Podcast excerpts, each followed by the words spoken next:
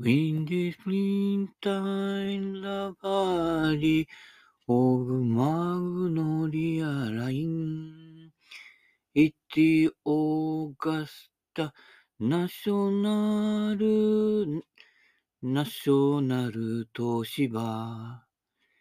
松下はパナソニックになって、え、Sunday afternoon。ボビー・ジョーンズ。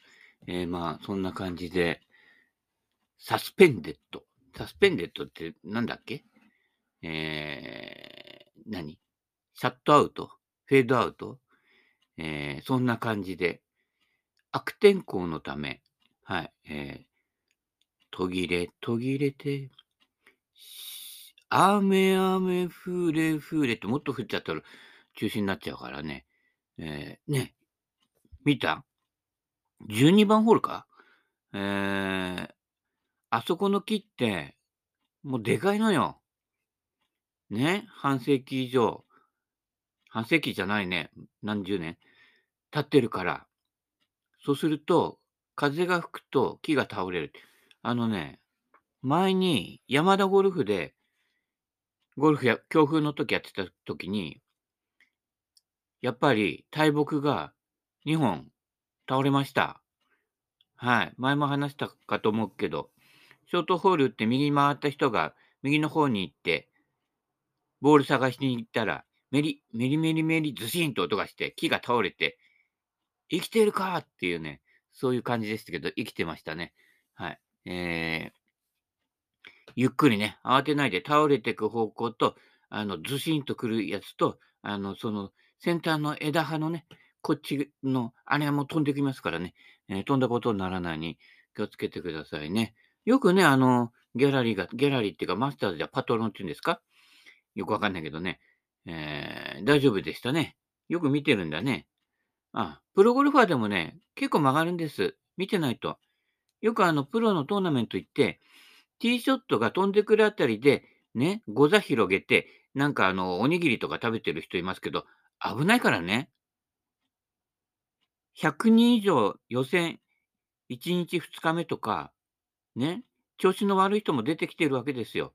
お腹下してる人も出てきてるわけですよ。絶対ボール曲がりますから。危ない。危険察知力がないということですね。うん。で、あの、ショートホールとかでも、ね、プロでもチーピン打ちます。で、チーピンで曲がってきそうなところとか、えーシャンクが出そうなところは、競技でも、プロ競技でも、一応避けてくださいね。うん。年に何回かはやるんです。プロでも。気をつけてください。プロだから曲がんないとか思ってるけど、結構曲がります。曲がらないのは杉原さんだけ。一回も曲がった球見たことがない。うん、他のプロは必ず曲がってます。あ、オキさんでも。はい。えー杉原さんは曲がらない。うん。イドッキーは18ホールついて回ったことがないのでよくわかんないけど、多分そんなに曲がらない。ね、そんな風にできてますのでね。で、気をつけていただきたいと思います。で、あれ？カプルスって予選取ったの？どうなの？わかんない。見てないけどね。えー、ベテランが気になるね。だからこっちが名前知ってる人たち、で、未だに出てる人たち、この人たちが予選を通ってるかどうかっていうことの方が、はるかに気になります。優勝争いよりね。うん。で、あの、マスターズの昔の、あの、ブリージンさんからいただいたんですよ。他にももうちょっとあったんだけど、まだ見つかってないんだけど、一番大事なやつ。86年マスターズ。ジャック・ニクラスが優勝したやつね。最、後半で、セブン、後半でもうセブンアンダーぐらいやったのかな？ハーフ30ぐらいじゃない？で、逆転優勝したやつね。あれ見たけど、あれ見ちゃうと、昨今のなんか、あんま見れなくなるね。確かに距離伸ばして、例えば2オン狙わないで刻む人も出るようにはなったけれども、やっぱりね、当時13番ホール、15番のロングホールで、で、ね、セベとかも、ここ一番振るんですよ。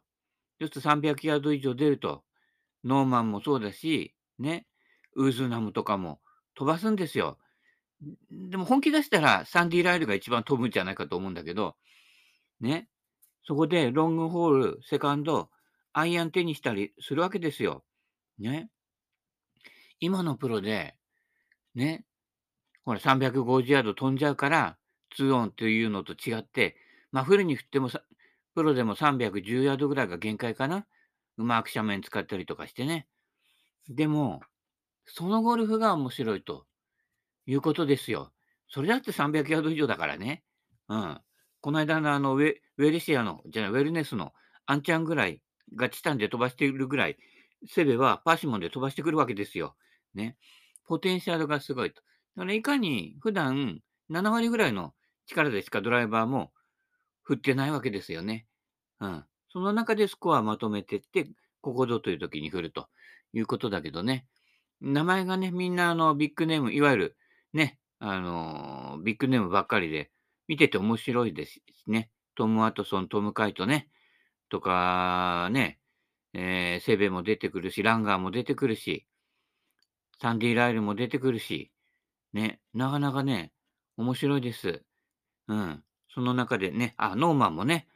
で、ノーマン最後までチャンスだったんだけどね、やるんですよ、ノーマンって必ず最後の方で。ここ一番これね、まあ、バーディーじゃなくても、パーでも、プレーオフとかいうところで、とんでもないところに打つんですよ。確かね、ファジーゼラーと争った全米プロかな全米オープンだっけどっちかだっけ？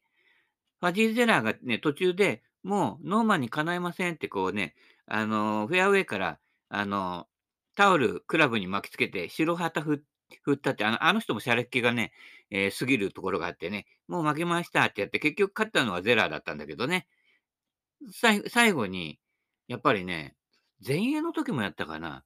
やっぱりね、客席に打ち込むぐらい、あーって曲がる曲がるわけね。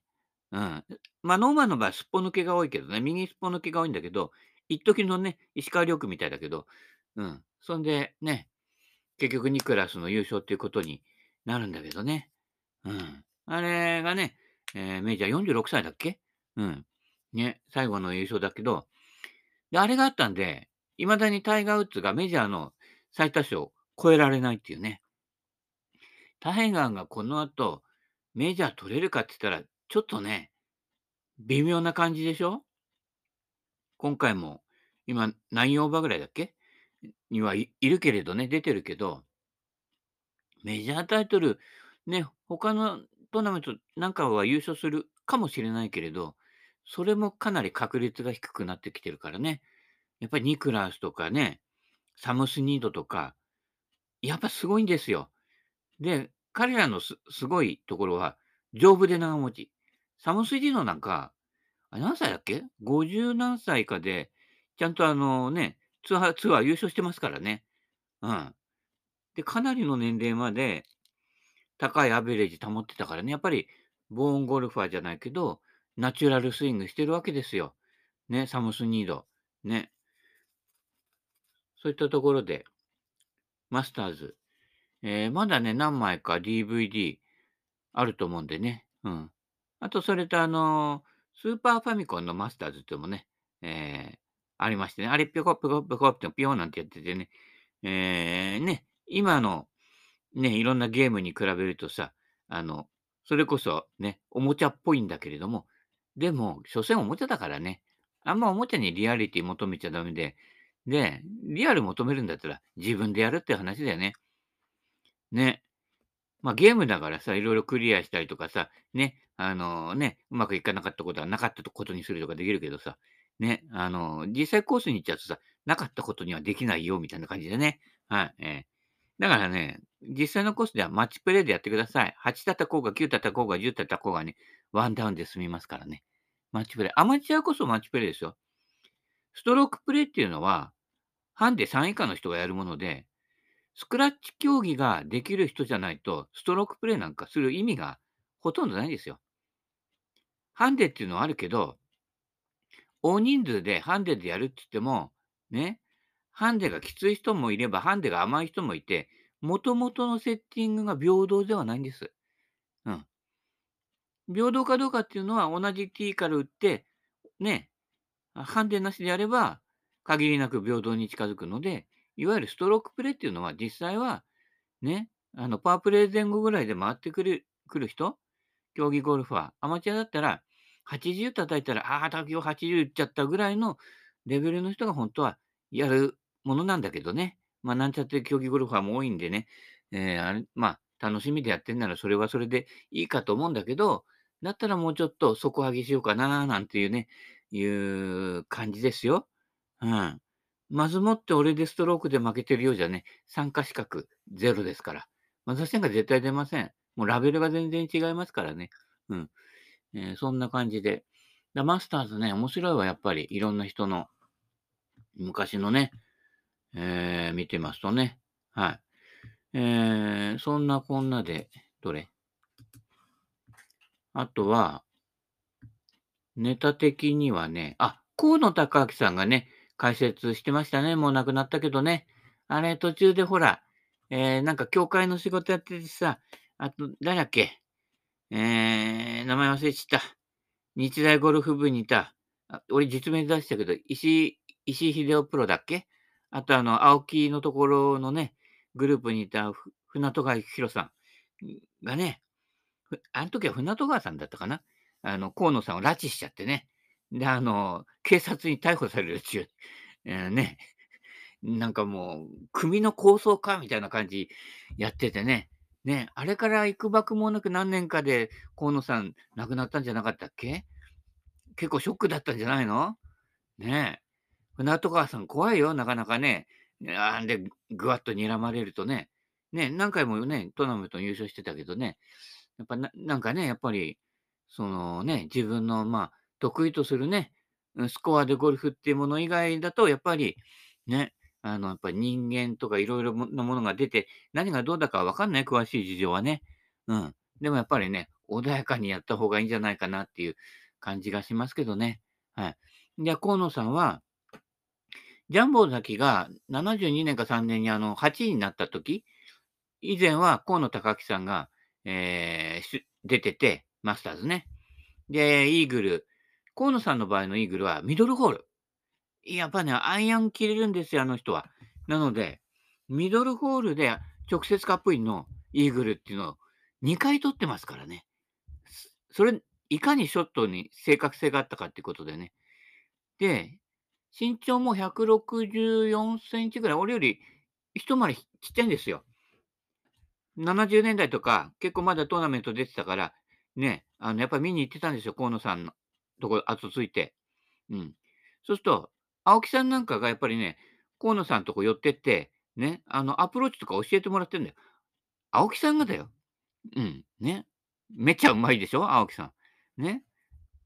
と、河野さんが、あの、独特のね、打つ前にグッてハンドファーストに入れるんですよ。グッと。パッティングもそうだけど、キャッシングのね、パターでクッて、フォワードプレスっていうんですか？して、そっからのね、なんて言うんだろう。クラブヘッドの扱いがもう手で投げるよように、すっごい鮮やかなんですよ。それはあの、アプローチとかパッドだけじゃなくて、ショットも。当時、糸巻きボールですからもちろん、あの、アイアンにしろ、ドライバーにしろ、河野さんフェード系打ってたの。で、フェード系のボールって基本的にはスピン量上がっちゃうのね。だからみんな、パーシモンでも、ドローボールでちょっとフェースの遠側の上側で打つの。そうするとこう、スピン量が抑えられて飛ぶっていうんだけど、ね、大抵の人はそういう打ち方してんだけど、河野さんは、スピン量の少ないフェードボールを打つのよ。すごい技術だよ。うん。ね。そんで、スピン量落としたフェードボールで距離も出てるわけですよ。うん。アイアンもそうだけどね。アイアンなんかやっぱりフェード系だとやっぱりスピンで上がっちゃって、体力ない人は飛ばないわけだけど、ね、俺より一回りちっちゃい河野さんがそれをスピンコントロールして、しかもフェードボールで、ドローでスピンを落とすのは、ね、あの、プロならば、まあ、至って簡単なんですよ。うん。ただ、フェードでスピン量を落とすっていうのは、なかなかできない。そういうね、プロはなかなかいない。いわゆるパワーフェードっていうんだけど、だツーピースボールになってきちゃえば、もともとスピン量かかんないので、フェードでも関係なく飛ぶんだけど、うん、それを糸巻きボール、ね、えー、ね、バラタカバーの糸巻きボールでやったりするのがいかに難しいかっていうのを、やってみるとわかるんだけどね。うん。まあ、やってみればわかるかって言っても、俺たちが打ってるレベルでは、まあ、どうでもいい技術だけどね。うん。そもそも狙ったところのね、左右30ヤードずつぐらいアイアンブレるんだから、お話にはならないんだけれども、うん。そういう技術を持ってた人です。うん。でね、えー、解説やってましたけどね。うん。で、その後はね、えー、村上隆さんとかね、年間グランドスラムやった人ね。あの人なんかもめちゃくちゃパターがうまい。特にね、ロングパット。ロングパットが、15メートルあろうが、くねくねくねくね来て、最後にカップの縁で止まるのね。ものすごい距離感だね。どっからでも入るんじゃないかっていうね、全盛期は。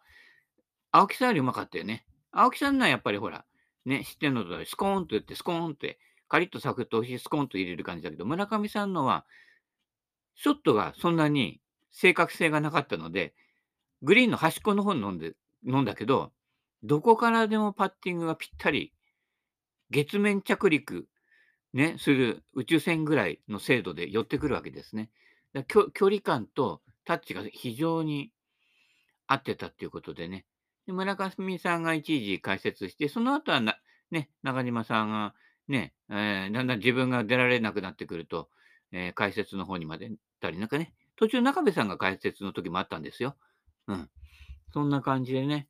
中島さんもね、86年当時だと、やっぱりほら、もうね、ベスト10に入ってくる、ね、あわよくば5位以内に入れるぐらいのね、ね感じでね、ね、上位入ったの後、ね、えー、ほら、伊沢さんか。あと、片山慎吾は結構上位に来てたけどね。うん。倉本さんなんかはどっちかっていうと、あの、丸ちゃんもそうだけど、前衛向きですよね。全オープン向きの。うん。な、なら、ゴルフとしていろんな適用性があるとしたら、やっぱりうまさっていう面ではね、倉本さんとか丸ちゃんの方が、あらゆるシチュエーションに対して強いっていうのは、やっぱり、あの、ベースの力がすごいね、あるんじゃないかなって、全英オープンでなかなか力発揮できるプロっていうのは、まあ、そんな青木さんもそうだけどね、全英オープンでね、えー、63とかね、何アンダーとか、ね、コースレコード出したりとか、やっぱね、青木さんとかね、倉本さん、マルちゃんは、まあ、ゴルフ自体が本当にううまい人だね。うん。そんな感じでね、えー、昔のえー、だから、ググるとね、昔のいろんなその時代時代の、で、あれね、あの、上位だけじゃなくてね、下位の方までう書いてあるね、成績表を見ると面白い。あ、いろんな名前が出てきてね。まあ、まあ、新しく始めた人はあんまりよく知らないかもしれないけどね。大体もう8割方名前わかるのでね。うん。えー、面白いです。最近のはね、よくわかんない誰が誰だか。わかんないんだけどね。うん。まあ、見てればだんだん面白くなってくるのかなとも思うんだけど、やっぱりどうしても大味になっちゃってね。さっきの河野さんのゴルフじゃないけど、ね、あの、フェード系だとスピン量がかかっちゃって飛ばないしって。だから、あの、トレビのなんかは正確に打てるんだけど、フェードボールで飛距離もそれほどは出ないので、マスターズはなかなか上位には来れなかったりしてね、コストの相性っていうのもあるからね。やっぱドローヒッターで、飛距離の出る人が昔から有利っちゃ有利だったんだけど、うん。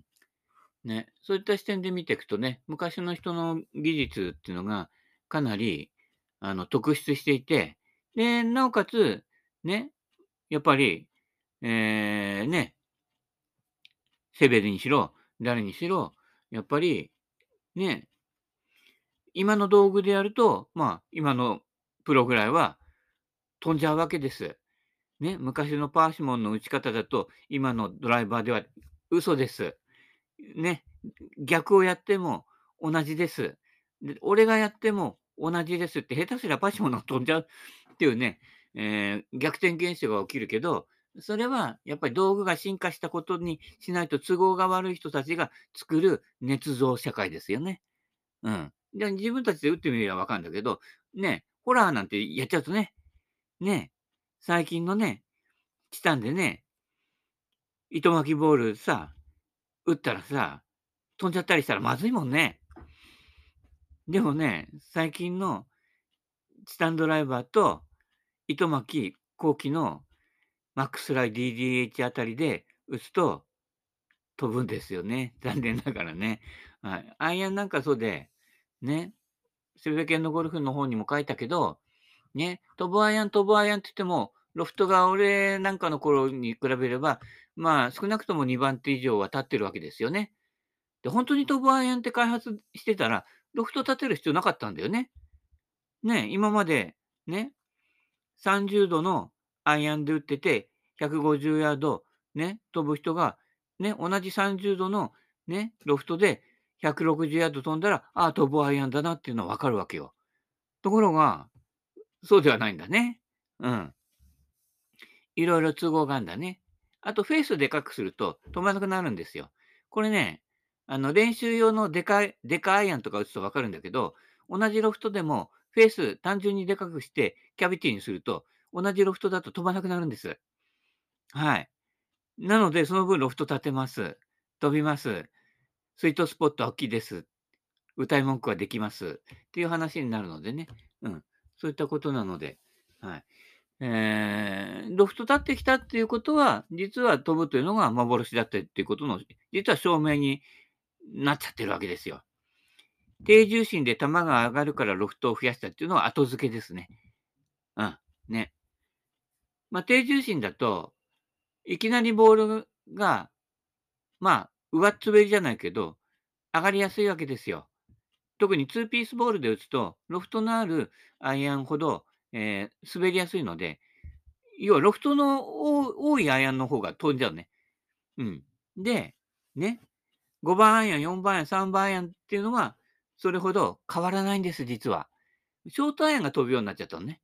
要はね。だから今、7番アイアンとか9番アイアンで、ほら、この間のね、ウェルネスの学生がロングホール2オンしたりするけど、ロフト多めのクラブのアイアンが、ロースピンで、ヘッドスピードが速い人はロースピンで飛距離が出るようになっちゃうわけね。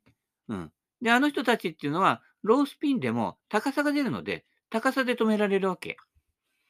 で、しかもベントグリーンでしょ？そうすると、ファーストバウンドでスピンが、で、グって止まんない。あの、ねちっこいからね。あれが、高麗芝だとファーストバウンド跳ねちゃうのよ。ポンと跳ねちゃうから、スピンかかってないと止まらないので、だから昔のプロは、ね、2ピースじゃなくて、2ピース出てもバラタカバーとか使ってたのは、高麗グリーンが多かったから。そういう理由もあるんですよ。うん。ね。いろんな理由があって、単純に道具とかボールが進化したからね、単純にボールが進化、ボールが進化したから、クラブが進化したって言えない人も、ボールが進化したっていう人は多いんだけど、ボールも打ち比べてみると、ほとんど変わりません。あの、無風の状態で同じ場所から打つと、だいたい俺で同じ距離出ます。そういうことなので、アイアンで10ヤードは変わらないですね。うん。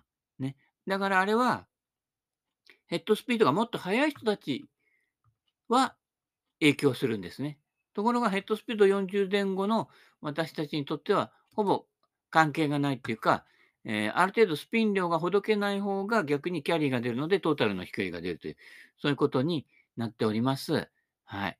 えー、ね、えー、常識が非常識に変わるときってあるんだけどね。うん。まあでも非常識の数の方が多いので、多勢に無勢でね、この世の中は民主主義という名の多数決で決まっているところがあってね、あと多く宣伝費を使ったもん勝ちっていうの、そういうところもあるのでね、えー、金の力にね、任せてやってる方も多いですけどね。はい。気をつけていただきたいと思います。からね、あとはね、あ、女子プロのやつあげたの。名前知らないけど、誰だかわかんないけど、ちょっと、ちょうどいい参考になると思ってね、あの、セベケンのゴルフの方にあげてたね、オレンジのシャツ着てる女子プロさんですけど、インパクト直後、もうフォロー出た時に、まだ球が、あのー、ヘッドのちょっと先にある。だからインパクト直後ですよ。ね。よくね、言ったんです。まあ、あのね、ボールが遅れて飛び出していくような感じのスイングが、うまく振れた時のスイング。そうでしょ？この人のスイングとか、もう体が目標方向向いちゃってんじゃん。腰も肩も。ね。某レッスンプロとか逆でしょ？右向いたまま打てってでしょとんでもない。肩までも、かなりもう目標方向の方に向いちゃってんでしょ？体も全体が。これでいいんですよ。左向き左。これだから左に振り抜くっていうのが自然できるわけ。で、左に振り抜けって言うと、某 S さんもそうだけど、左の方に引っかえって振り抜こうとするの。違うのよ。向き変えるのよ。うん、左向き左なのよ。もう全体でね、回るのよ。ただ左の方に振り抜くだけだと、引っかいてるだけだから、それは左にも右にもどっちにも出ますよね。うん。ね、当たる時のフェースの向きが重要なので、その後ピュンって振り抜けるためには、体もフォロースルーになってなくちゃいけないのよ。インパクトの瞬間、正面向いているようだと、ね、お前はもうすでに、ね、死んでいるの状態になってるわけ。だから、ヘッドスピードがそれほど変わらないのに、女子プロの方が30ヤードも40ヤードも飛ぶっていうのは、そういったことなんです。で、このピュンって触れていく方向とボールが飛び出していく方向は別になってるわけです。もうこの典型的なね、感じで。で、ね、手は体、手とクラブヘッドは体の正面にあるのよ。うん。そういったこと。この辺のね、ベクトルとポジショニング、ここが分かってくると、まあ、大体半分の力で今と同じ距離が出ます。はい。飛ばそうとするんじゃなくて、同じ距離を半分の労力でやる、できるようになると効率が良くなるってね。そんなことです。はい。あとはね、あ、珍しくね、えー、中村虎吉パター持ってるんですけど、え、こういうのも惜しげもなく削ってきます。使って生なので。で、ちょっとボテッとでかいんです、虎さんの。で、ちょっと鉛がね、トーとヒール側についてるのちょっと重たいので、だからあの、かまぼこ型のパターンの時代から、もうピンが出てくる前から、トーヒールバランスってあったんです。いかにも新しく出てきてね、まあ当時としては奇抜な形ですよね、ピンパターンってね。うん。で、新しいと思わせてるけど、実はトー側とヒール側に重量分配するっていうのは、それ、はるか以前からあったというね、えー、そんなことなのでね。で、それも、えー、自分にとってちょうどね、えー、ちょうどいい MOI、パターンの MOI ももっとずっと落とした方が、実はコントロール効きやすいですよ。うん。なので今削ってる途中でね、あの線があるの嫌いなので、ここで打ちなさいとか。で、トラさんパターンね、ちょっとね、インサイドに線が引っ張ってあるのよ。あれ、商品のムラでそうなってるのかわかわかんないけど、うん。あれ嫌いなのよ。ここで打ちなさいとか、こう、線が出てるのね。あの、ボールに線引っ張るのも嫌いで、俺、あれ、ルール違反だと思ってるのね。直進、曲線なのに直進方向を示すものがあるものは、ルール違反だと思ってるのよ。うん。ね。プロなんかも普通にやってるよう、やるようになったけど、元はタイガーあたりからじゃなかった？うん。ね。そんな感じなので、今、地道に削ってます。グラインダーとかないので、手作業です。まだ時間かかります。はい。えー、そんな感じで、ゆっくりね、長く、ね、楽しんでください。